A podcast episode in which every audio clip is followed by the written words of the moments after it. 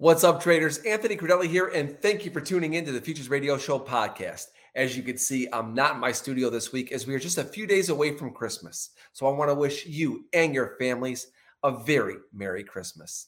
I have a very special and fun show for you guys today. As you know, I've been doing live stream for the past several months. So I took my favorite moment from each of the live streams and put them into a two part series. In today's part one, you will hear from Brian Shannon, Matt Pax Kenna, Julia Cordova, Jimmy Driscoll, Denise Shull, Tracy Shuchart, Jared Tendler, and Ryan Clark. Man, I love putting these clips together for you. Each of these guests is such a good friend of mine, and I am so thankful for the time to join me on the Futures Radio Show live stream. Never miss an episode of the Futures Radio Show podcast live streams by clicking on that subscribe button right there. Before I bring you today's show, I want to remind you about Micro ETH at CME Group. Micro ETH is one tenth the size of one ETH. To learn more, go to CMEGroup.com. And remember, traders, Futures Radio Show is sponsored by CME Group, Trading Technologies, TradeStation, and FTSE Russell. The Russell 2000 is a key benchmark for small cap US stocks. Be sure to check out the E Mini Russell 2000 futures symbol RTY and Micro E-mini Russell 2000 future symbol M2K. To learn more about FTSE Russell and their products, please visit FTSERussell.com. I, I want to start with really basics as to what explain what the VWAP is. I know most people know it's probably one of the most popular indicators out there, but I think you should just give a quick example or just quick definition of what it is and how you started to implement it into your strategy. Yeah, so you can really think of it as a dollar cost average. So if you're used to buy, if people are used to buying thousand dollars worth of Apple every month, at the end of the year, you've purchased twelve thousand dollars worth of the stock. But one month you might have purchased 80 shares. One month you might have purchased 200 shares. Now, maybe not that dramatic, but at the end of the year, it's your cost basis. It's your volume weighted average price. So the volume weighted average price, you know, traditionally is measured for one day from the very, you know, beginning. I'm going to talk in equity terms, 9:30 a.m. Eastern to 4 p.m. and it, it is cumulative throughout the day.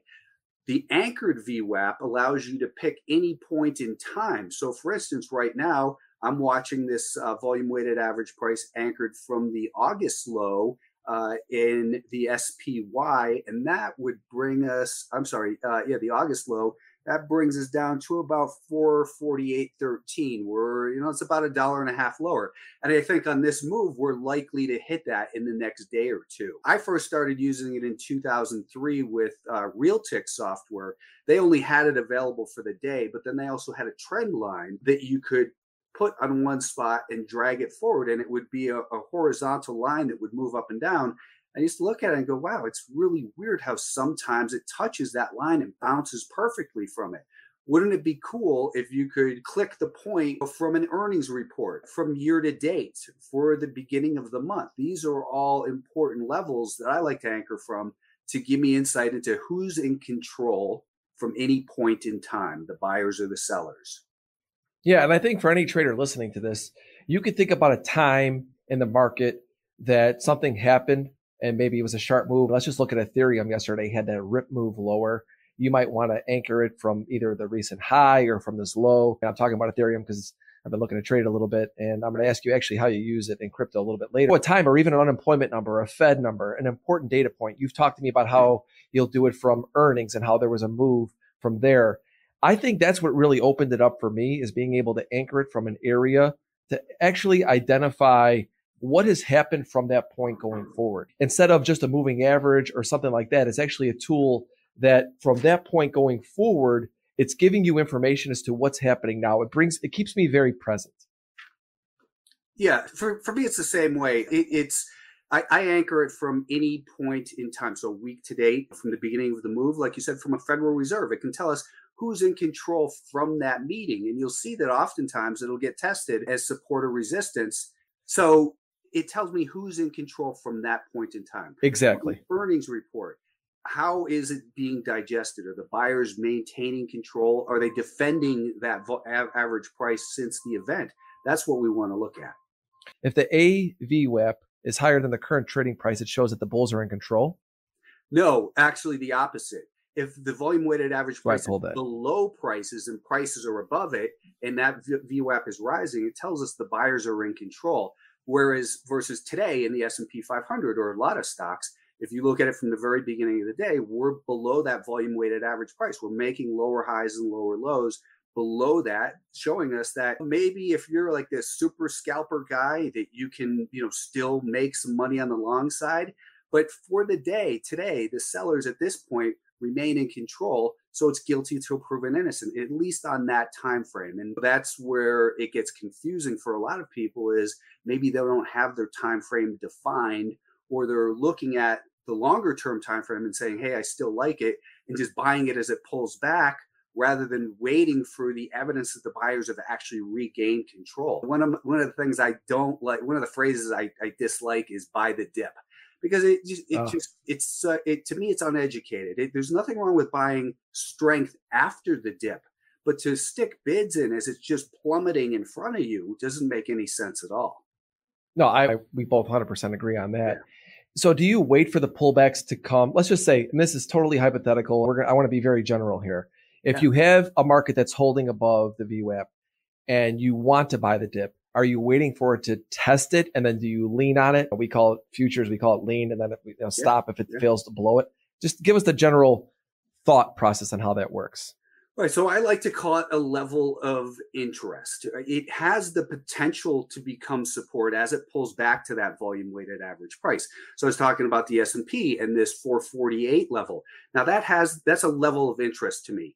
If it pulls back there, what I'm going to do is one, I'm anticipating that will be the level that maybe shorts start to cover, sideline money comes in. And I want to look at it then on a shorter term time frame and look for the actual evidence that the buyers are defending that level. Now, if you're looking at like a one minute chart and in, in the daily VWAP, sometimes it'll it, it's amazing. It'll hit that number to the penny and then just rocket off of it. Whereas the longer it's been in taking formation, that volume weighted average price, it'll come down, it'll start to, you know, see a little bit of a battle in there, maybe cross back and forth above it a little bit. It's really similar to the, the way I would use a moving average. It's a level of yep. interest to say, okay, now we're at this important level. Hey, and it's the 20 day moving average, and it's a 38.2% retracement of whatever. So now I want to look very carefully on the shorter term time frame and anticipate where the buyers take control. I want to see a very short term higher high and then set my stop below the higher low and let's see if we get it if, if it's that's the place. And then as far as the upside potential goes, what I'll do is I'll have a VWAP anchored off of the recent high. So in the S&P 500, that would be off the high about 4 days ago. And that becomes a level of interest on the upside that it might run into since that down move began, are the sellers exactly. going to show up there once again? How would you talk to the to the traders out there to say to them, look at this is how you start to develop your own style. Don't try to be like somebody else. You can learn from somebody else. Trying to be like them, I think you'll probably fail, but how go to go about developing that type of their own personal style? Oh God, eh, eh, that's such an important question. Such such a, a, a, books can be written about this. The everybody's looking at the same 200 day moving average, 20 day moving average, 14 period, whatever. Everybody's looking at the same MACD stochastics. Everybody's looking at the same Elliott wave and Gann lines, and it's everybody's got the same information. I've got 35. I, I got I have CQG integrated clients, so I've got every study in the world. We're all looking at the same stuff. I, it, Margie Teller, I remember Margie having a conversation with Margie about this, and she said that everybody's looking at the same 200 day. What separates you from them? I was lucky enough, uh, Ant, to have two incredibly important uh, mentors in my life. I, among all of these other mentors that didn't, you know, Ross Deutsch had no idea the effect that he had on my trading. I had Mickey Hoffman, who who taught me the, who taught us how to get in and out. Scratch is as good as a winner he would yell at me in class constantly about a scratch is as good as a winner because I'm not here to scratch trades. I'm here to make money. Wait, scratch trades. It wasn't until the second phase of my career after MF Global failed when I had no choice but to try to figure out how to adapt my style of trading from the floor to the pit that I realized just how important that is. I manage my positions different than I think everybody else does. So, or not everybody, but many people, going back to the Mark Spitznagel sort of a theory. So, anyway, And then I had Judd Hirschberg. Judd is, is the best technical analyst in the world. Now, I don't, there are only a couple of technical analysts, and Judd taught me the basics of the opening range and so many other things. But there's only a couple of traders that I trust their technical information because, first of all, I don't know if somebody's looking at the right information. Do they have continuation settings up? Daily continuation setting, all of this stuff. So I've had to learn how to do that myself. I've never considered myself a technical analyst. I consider myself a technical trader, but not a technical analyst. we all have to be able to, especially as discretionary point and click traders, we all have to be able to figure out what works for us. And as long as it's repeatable and it is consistent, then we have to learn how to put structure around that in our trading. And then also, importantly, structure around that in our lives. I need to spend screen time. I need to be in front of the screen. That does not mean that I need to be trading. I need to be in front of my charts. That does not mean that it's, I don't look at charts during the trading day. I don't. I know where I'm going to trade already before the market opens. I've got a plan that I wrote out the night before that I adjusted in the morning based off of the overnight price action and based on my positions. I do my plan even when I'm on vacation. I was uh, away with my family last week. I did my plan every morning. I sent it out to my traders. Um, I didn't trade at all. I know I'm getting a little bit off base. All of these things become parts of things that I picked up from traders along the way, have become part of who I am today. When I sat down after MF Global in the winter of 2012, and I was no longer 100 lot packs or 500 lot packs, I was one lot packs. My my older kids will remember this. We moved from Lake Forest back to the south side. We had to I had to downsize and simplify my life, and it wasn't easy. But I had to then I had to adapt everything that I learned on the floor to the screens. What worked? Not everything worked. We were traders too. That's another thing. I didn't just, I didn't, if paper was at even, I wasn't 95 offer. If paper was at even, I was looking to buy those evens. I lifted offers and I hit bids. I made markets and I could move the NASDAQ by myself, assuming that Anthony Coin and all of the other big traders weren't in there. But that's an important point too. When all of the big traders in the NASDAQ, we would create the markets. So if I was, and Emo was long, and Tyler Belknap was long, and Crudele, uh, uh, Ponarelli and, and Danny G and, and uh, Stephen J, if we were all long, the market's going to have a directional move. We're not fighting one another. We're going to rally. And that's going to create, we're going to paint the tape, and that's going to create some order flow. Banks are going to come in, and we're going to rally off that. Now, if I'm long Emo's long and Ponarelli and, and Tyler are short, well, there's going to be some back and forth, and we're going to have to wait for the paper to come in and show us. Algorithms are doing the same thing. Algorithms are doing the same thing. They're battling back and forth every day. They're here to make money. Algorithms are not designed to take risk like we were. We assumed risk. We were like the insurers of last resort. Algorithms are not designed to do that. So I had to learn how to go from being a market maker to a market taker, period. That was the major shift for me. I was no longer a big trader. I was a small trader. What was it like going from a part-time trader to a full-time trader? What did you what how did you get to that point? I was really lucky because I just jumped in full-time all at once because I had done pretty well in my previous jobs. I was lucky that way. But I'm not sure I would have done it that way to begin with because it's a lot of pressure.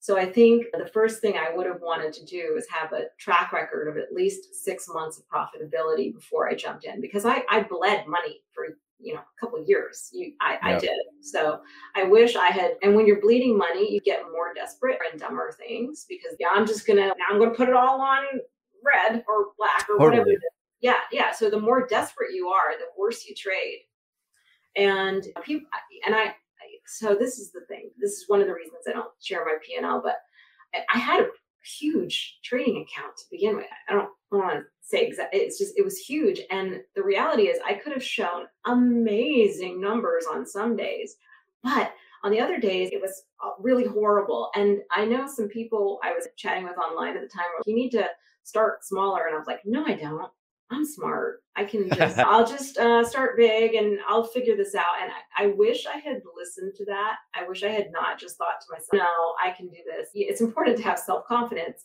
but it's more important to have a track record and to be responsible. So I think it would have helped me to have a stream of income while I was learning because at some point then I had lost so much that I was just like, all right, now I don't care. And as soon as I started not caring, then it came together. So it's weird how that is, isn't it? Yeah. Yeah. I, I, I talked about this. I can't remember with who, and and I was saying I think it was with Jared Tendler. I think as we were talking about mindset, and I said to him, I said, why is it that I was such a good risk manager when I first put my money in my account, and then every time my account would get near zero, I would just blow it up, and all of a sudden I'm just like, it was like uh, it was like a cry for help going, just get me out of this. I can't take it anymore. Why do you think that we do that? We'll talk a little trader psychology here. Why do you think that happens? And it happens a lot. And if you're out there listening, this has probably happened to you. Yeah, the lower your account goes, the the worse trades you take totally. the really high risk low probability of winning. and so that's exactly the opposite of what probably you should be doing if you think about it. But yeah, you're super I don't know why. I don't I don't know, but it's not even for me it's once I figured out I was doing that I was like, "Oh, I suck more now than before." So, but yeah, oh, then when I got to a point, where I'm like, now I don't care. Now I've screwed myself for years I might have to whatever go back to work and whatever. Then I was doing much better. What's interesting to me too, because I don't understand why people have this mindset to where you went to full time trading right away because you had enough capital in your accounts to survive. Okay, yeah. that's one thing. Yeah. But I look at it and say, why do people struggle with the fact that you need to work while you trade. Why is that such a bad thing? I feel like so many people should be doing that. Way more people should be doing that. I was a member of the exchange on the trading floor working for other traders, totally humbled by the fact that I could barely afford to get there, but I had, was a member and I had a trading account. And it's like, if I don't do that, I don't exist. It's like people don't get that you have to exist for some time. Well, it, it just drives me crazy. Yeah. You know what else is too? When I when I had the three screens and I thought I was like a player from television or something. no, I couldn't take my eyes off of it. Like I couldn't go to the bathroom. Like I was just addicted to it. And the problem is when you're watching every tick and you don't have a plan, and when you have a plan, you don't need to watch all of the charts as carefully as as and and it wouldn't and so that was it too. I think when because I have a smaller screen, I'm forced to just know ahead of time if something happens what I'm going to do so that I don't get deer in headlights by watching every tick and freaking out about it. You put a ton of emphasis on preparation. Yeah. Yeah, and that's pretty much why I do the videos because it and it forces me it it really does force me to be more responsible and to know ahead of time what I think. And if I say it out loud, it makes me accountable. Yes. A lot of times I have notes and I have labeled my lines long before I, I share them. But if I share them, I just find that it makes me more responsible. And also, like sometimes I'll take trades that I don't share on Twitter that are just awful. And I'm like, geez, I should only take the ones that I share because I really high confidence in that, but I just kind of was like, oh, just do this other thing. And then it doesn't work out as well. So that's a reason. It's difficult in a way because people do love to troll you, especially if you get popular for whatever reason. But yeah, no, I just do it mostly for accountability for myself. Why trade futures with TradeStation? You can trade over 160 futures contracts and over 240 futures options products from home, work, or on the go with a powerful, easy to use interface and prices that let you focus on padding your wallet, not emptying it. TradeStation, helping you reach your financial edge. You were around all these brilliant guys, and I think options, if any market was able to transition over, was probably that over just the outright scalpers in the futures. Yeah. I think they had a harder, much harder time. And like you said at the beginning, I think you were spot on where you're like, you just had a stronger hand in the marketplace if you were in the options pit versus just yeah. the outright futures pit. So how did you make that transition and what did you, I know that you ended up working for some props. We have some fellow friends yeah. that were in there. Uh, how did that? You know what? Like I was work, I was like, I had come to the point where I was just trading my own money, trading like alone in in the uh, euro it's still in the options pit. But it was like 2004 and they started to trade um, side by side futures with the on the electronic with the pit.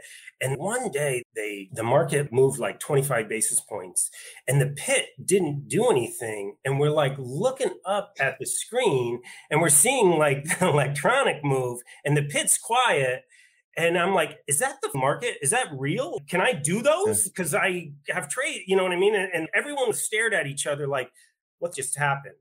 And, th- and at that moment, I realized this is, here it is. Yeah. You know, this is this is the, the game's changed. I need to re-educate myself on how futures move because all I am is an options trader at that point. I'm a great spreader. I'm a decent market maker. I'm a good position manager, but I don't know shit about futures. So I hightailed my ass out of the pit and over to a prop firm that that a friend of mine was in, and I, I still feel like that was the best prop firm like ever. Like at the at, in, in, its heyday, International Trading Group or whatever, it was headed by Dave Ellis. But all my boys were over there. They that that went early. Good crew, man. I know I mean, all those guys. Not all of them, but I know. Shit. I you want to talk about you want to talk about one room sending size into the market? Like there was some of the best. literally like 50 guys in a room that would like all blast a thousand bonds or like oh, lift oh, yeah. 500 S&Ps. Like these guys were out of their minds. And, and, and the most fascinating part of it to me is none of them had, or, or most of them had never touched. It. So it was like fascinating to learn from get in that environment and learn like about the organic movements of markets. And, and and that was like Dave Ellis is was he was an S&P trader. He was in the pit. Yeah he's best friends with Gary Lev. Started the company. But he yeah. was like he's he's like a soul surfer trader. Like he's really into like the organic movements the the math behind it. And he's not you gotta have balls but he's not that guy. So it was really great to get that like cerebral part of trading from a different mentor than the floor which was always balls big risk. And, and, that was really important because that situation is I, I, got there really early. And so i watched these s&p traders come out of the pit and hit itg like one after another. And these guys like i was literally trading i was trying to lower my trades to the point where i was trading like maybe three or four times a day because i was starting to see the fact that there isn't a moment there you, you shouldn't be just wildly clicking like you and these s&p traders would come out of the pit and they would trade like 80 times a day and then and, and would say it as if it was like something cool like yeah, yeah i did 1600 round turns today. And it's hey asshole Start adapting because it's not about your round turns, moron. And so I witnessed that transition. I witnessed people failing miserably at that transition. And then I miss, I, but I also witnessed dudes like make the transition correctly. So I yeah. like that was invaluable. Watching these assholes come off the floor and trading 80 times a day and and get and getting fired two weeks, and then watching an older guy come off the floor developing his charts. His, I was like, oh, okay, this is all right. I see. You know what I mean? It was fantastic to see both extremes. Trade the global markets with trading technologies.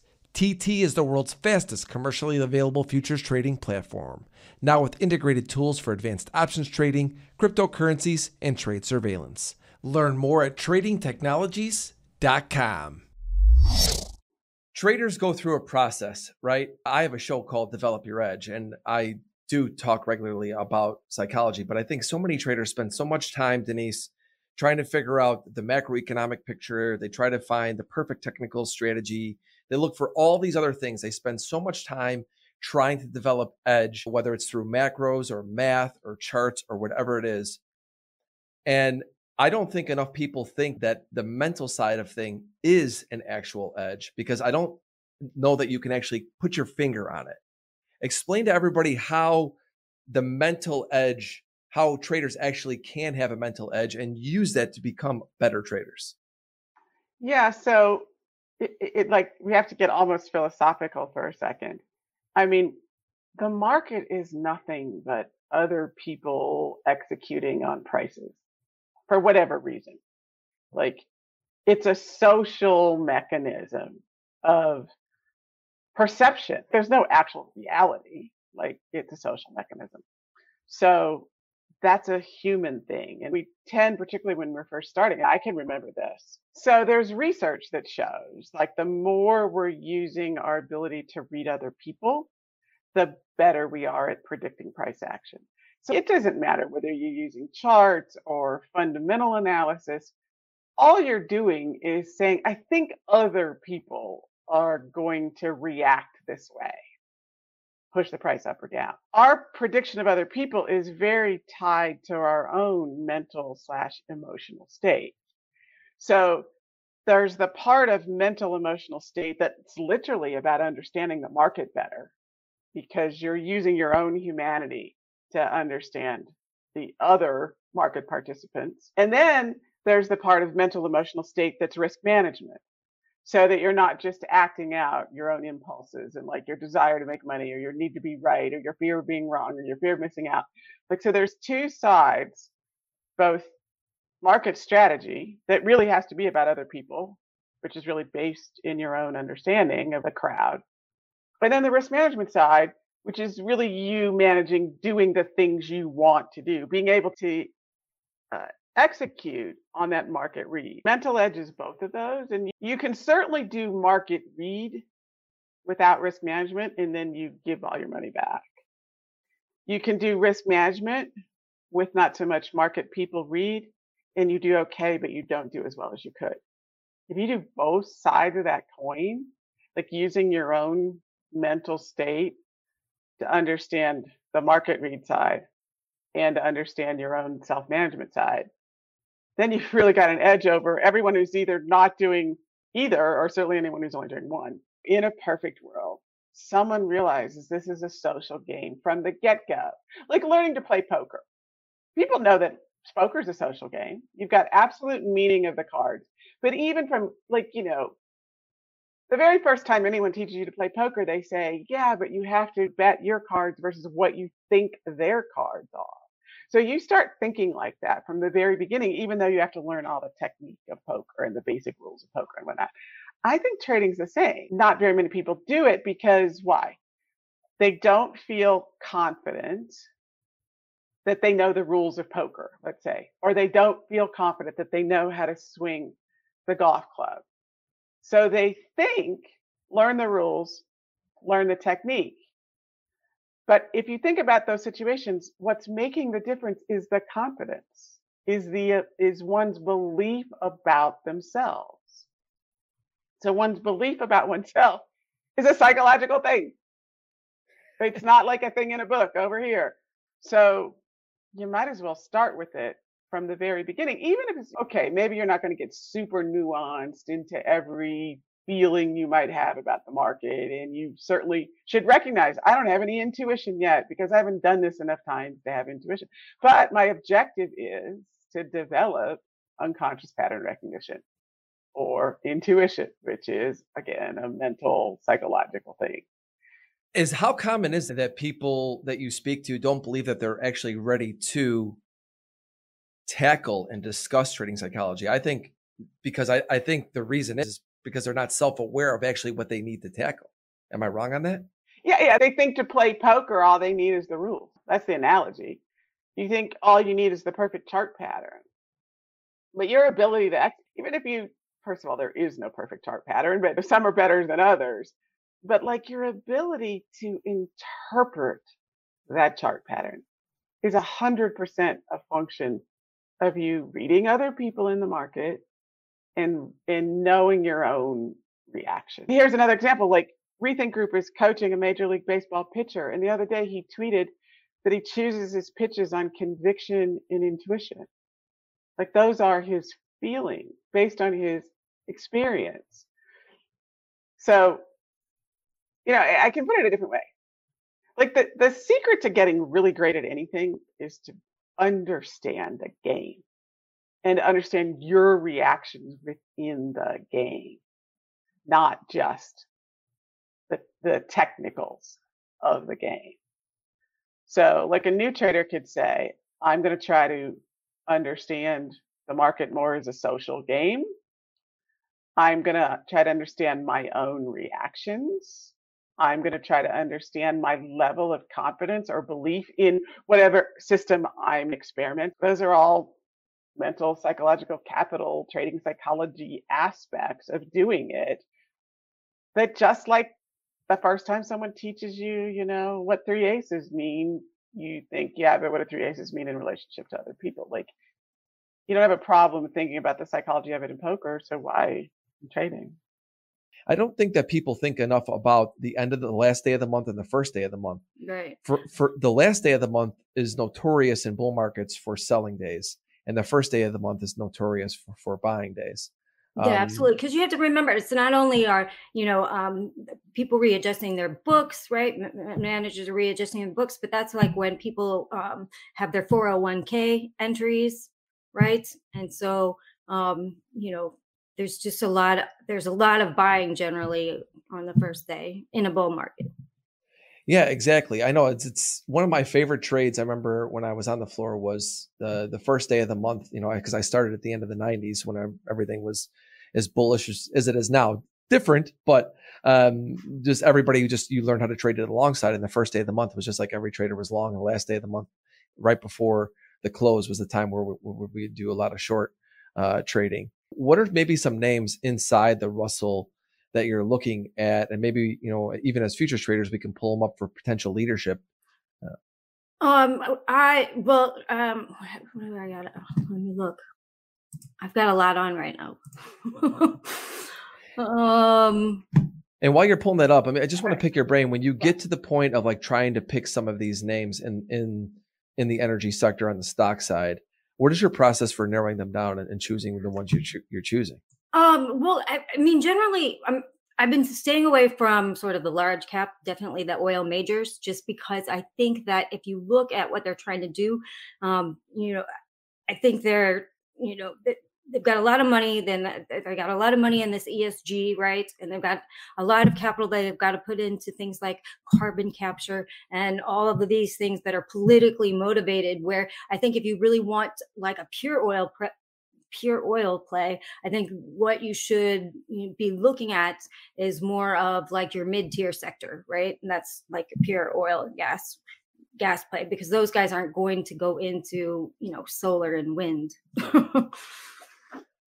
what do you think about the esg esg play in general that was one of the things i thought was going to be a big thing coming in with this administration because of a lot of reasons but um, have you been looking at anything specifically purely off of this you know this president and maybe some plays off of uh, you know with the I esg mean, I I mean, really, there's there's a lot of mixed messages, and if you kind of look at the infrastructure pack package, uh, you know, there is some room for you know ESG, such as you know building out. They want to build out you know um, EV chargers, um, you know, and things like that.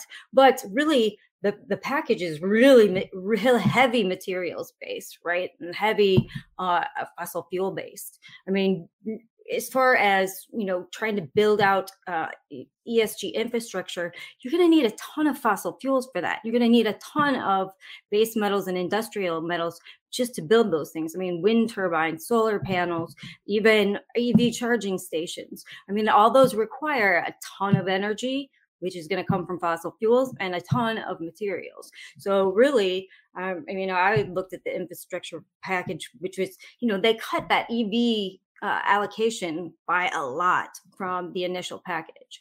Um, and everything else was pretty much focused more on, you know, um, repairing highways and bridges and building out railroads and, uh, you know, replacing lead pipes and water systems and, and things like that. And that e- the ESG part really, really got cut down. and that's why i like your work so much because you really look uh, beyond just what initial people would think about an infrastructure package even though it might be you know x of what people think on on the face you're getting behind it a little bit to see what actually is going to drive that and i think that's where a lot of the real money is made and you see what the russell has done does that build confidence in a position that's working beyond what the what the index is doing do you ever use the index to potentially hedge it I mean, what is your thought process when you see something like this do this, and then the Russell doesn't follow through, or any of the indices um, that are maybe you think should be correlated to something that you're looking at? So yeah, I mean, definitely, I'm looking at. I always, even if I'm not exactly trading, you know, like the futures market (RTY), right? If I'm not, you know, trading it, I'm consistently looking at it, right? Because I want to see kind of what what the price action is, and you know, it started to roll over. I saw a double top looking, and so for me, that was out to you know cut that per, you know cover that particular position. So I kind of use it as a guide when I'm not using it as a trading tool. Like when I'm not actually trading it. Yeah, I mean, one of the questions I have for you is because you we are a futures background, you and I. I mean, that's where we come from. And you know, I'm starting to trade crypto. I, I trade a little bit of stocks, but very little. I, I, would use the term trade loosely. I mostly buy stuff on for longer term swing positions, so I feel more like I'm investing than I am trading. You know, coming from the future side, it's hard to compare anything what we do from a future side to when we get right. into something else because it's so much less active. Uh, what do you believe some of the skills you've learned from being a futures trader that have actually helped you um, with trading like some of these names? I mean, I think that, and I I use the word trading loosely because like because I like you hold stocks. You know, I mean, I'm looking yeah. at I want to hold stock for a, a, few months, right? Yeah. Um. So, but you know, I think that really, you know, trading futures because the market's so fast and furious, and you're trading it on like on a daily basis. I think you recognize chart patterns a lot faster because that's what you're doing all day, right? every day yeah. um, in a plethora of different markets. So for me, you know, I was like chart pattern recognition, I, you know, was a huge strength that I gained from, you know, say day trading futures markets. Talk to us about just what we all deal with is in with fear as traders. Well, I mean, it, we we got to look at emotion more holistically and say you need emotion to drive your decision making, uh, to drive you towards your goals you know, I, I saw the the Jordan, you know, uh, shirt behind you. He was a master of being able to, to control his emotions, and for him, anger was his big motivator, right? So we look at the the best of the best. They have a mastery of their emotions to be able to kind of find the right formula to produce the best outcomes for them. So for you to use fear in that way, I, I think is is is is common, and where I would question, not necessarily for you, but for uh, other traders, is that driver limiting you in some way? Is it uh, affecting your decision making in some way? And if the answer is no, and it's only additive, you know, giving you the right motivation, uh, giving you the right kind of clarity and focus when you when it comes to execution, then it's not a problem. It's actually helping you, right? We can look at this like kind of upside down U curve. Uh, it's called the Yerkes Dodson law. Um, it basically defines this relationship between performance and emotion. And if your emotion is too low, you suck if your emotions are too overactive, you suck equally too. We're looking yeah, for totally. this right formula right at the top where you know you have this right balance and, and and you've kind of found that for you. So many people say you need to learn how to trade without any emotion. Yeah, obviously, you and I both agree that's just, just a bunch of nonsense, right? And people yeah. that say that they can do that, uh, I just find it, you know, it's just I don't I don't want to get into that, but called denial. Yeah, exactly. And I, but I'm gonna, you know what? And I'm gonna say mm-hmm. this: I was somebody who felt that I was trying to achieve that until I finally embraced the fact that I could use my emotions as an edge, and fear was one of them. Yeah, and I really looked at fear and said, "Look, at how many times are you gonna do this to yourself? How many times are you are, are you through? I mean, that's what I. These are the discussions I'd have with myself in the mirror. Are you done? Are are you done blowing up this money? Are you done making these mistakes you keep making over and over again? And that's when you get on tilt too. I think that, you know, they, to me, fear and tilt, they're so intertwined, at least in my mind and my trading, because I would look at the mistakes I made and the fear of making them again. And then when I would make them again is when I would go on tilt. Right. I mean, yep. they kind of just like fed each other. Yeah. Mistake tilt is what that would be called. And, and a lot of that self criticism is misguided because you're mm-hmm. not really understanding why those mistakes are occurring, right? So, you know, maybe back in the day, right, fear wasn't that pure motivator for you. And we need to actually kind of peel back the layers and find out what are the flaws behind there that's that's creating this bias that you're imprinting into the market and clouding your judgment, causing these mistakes. That that's where fear is really problematic. If we look at it at a very basic level, fear is a useful tool for, you know, picking up and absorbing a lot of data. If if you're if you're able to remove a, a, vast majority of your own bias then what's left right? Now actually the fear could be a signal of some intuition that you have either about your positions about the market. You know i'm not always saying that it's 100% accurate but i am saying that when when your emotions are more clear they can be representative of you know your system your strategy and how it's interacting with market conditions how do you become more clear for me it was that conversation i had with myself where i'm like look it, you're just fighting this instead of just embracing it. Stop fighting it, embrace it. How do people get to that point? I mean, you guys are masters at being able to to uh, you know uh, identify opportunities within price movement and volume and you know you're looking at levels all the time like you you, you to to to novice traders what you do looks like wizardry right but it's not it's just a ton of work pouring over details and nuances and seeing patterns and having conversations. Imagine imagine doing 1% of that for identifying your own patterning within your emotions. And and all of a sudden you create an incredible skill set to see in real time the escalation of emotion. So so you mentioned the mapping of your pattern. I mean that that is the first thing that traders need to do is to be able to just do a bit of a, of a kind of a um, self-analysis sometimes in real time right depending on the type of trading you're doing you know have a notepad next to you and capture the thoughts that come to mind capture the specific emotions the situations the triggers like what specifically is throwing you off? Is it a particular type of setup? Is it a particular type of market condition? Is it a day like today when you know there's uh, big reports coming out news coming out?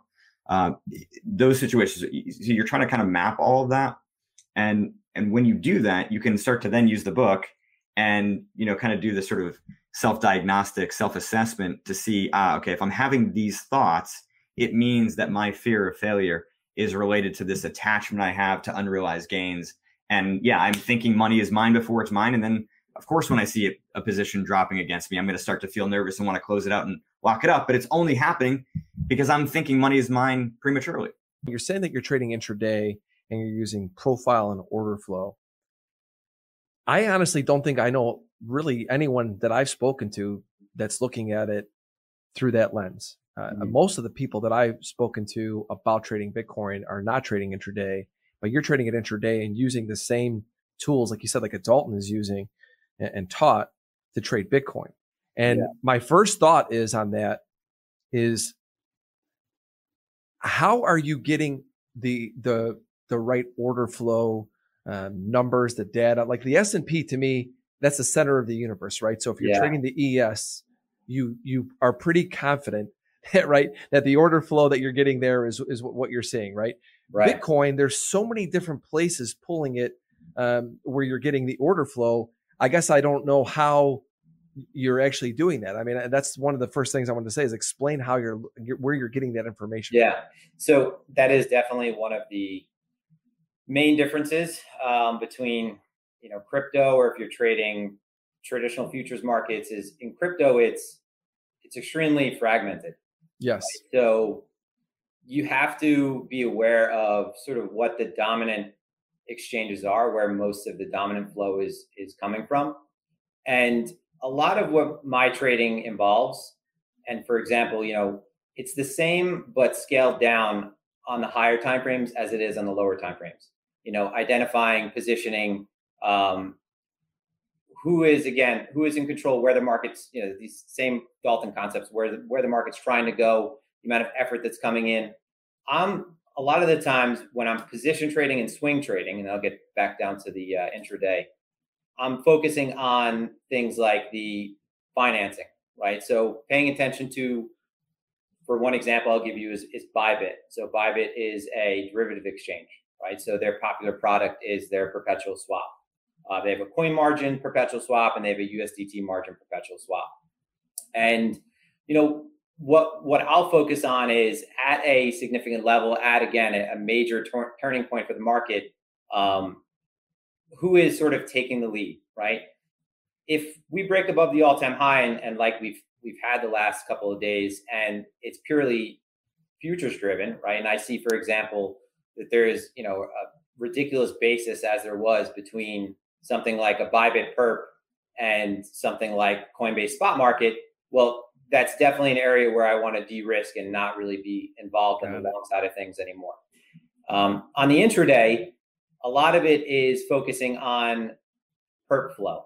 So what I'll be doing is again sort of defining what my important levels are for the day, right? The areas where I think, you know, again, where again participation should come into the market where i'll look for either acceptance through the level or absorption at the level. Uh, and then i'm looking for how for example the perp markets so in this case bybit uh, is behaving at that level right? I'll be focusing on also how the spot market is behaving as well. Ideally what you want to see is you don't want to see unless you're through a level and it's sort of like you're off to the races uh, and you're momentum driven, you don't want to see that the perp market or the perpetual swaps rather um, are trading well above and beyond the spot market. Uh, and a lot of the times, my lower time frame trades will involve me seeing certain behavior on the tape or certain behavior on the footprint that I know is not going to lead to immediate continuation before being punished in the short term.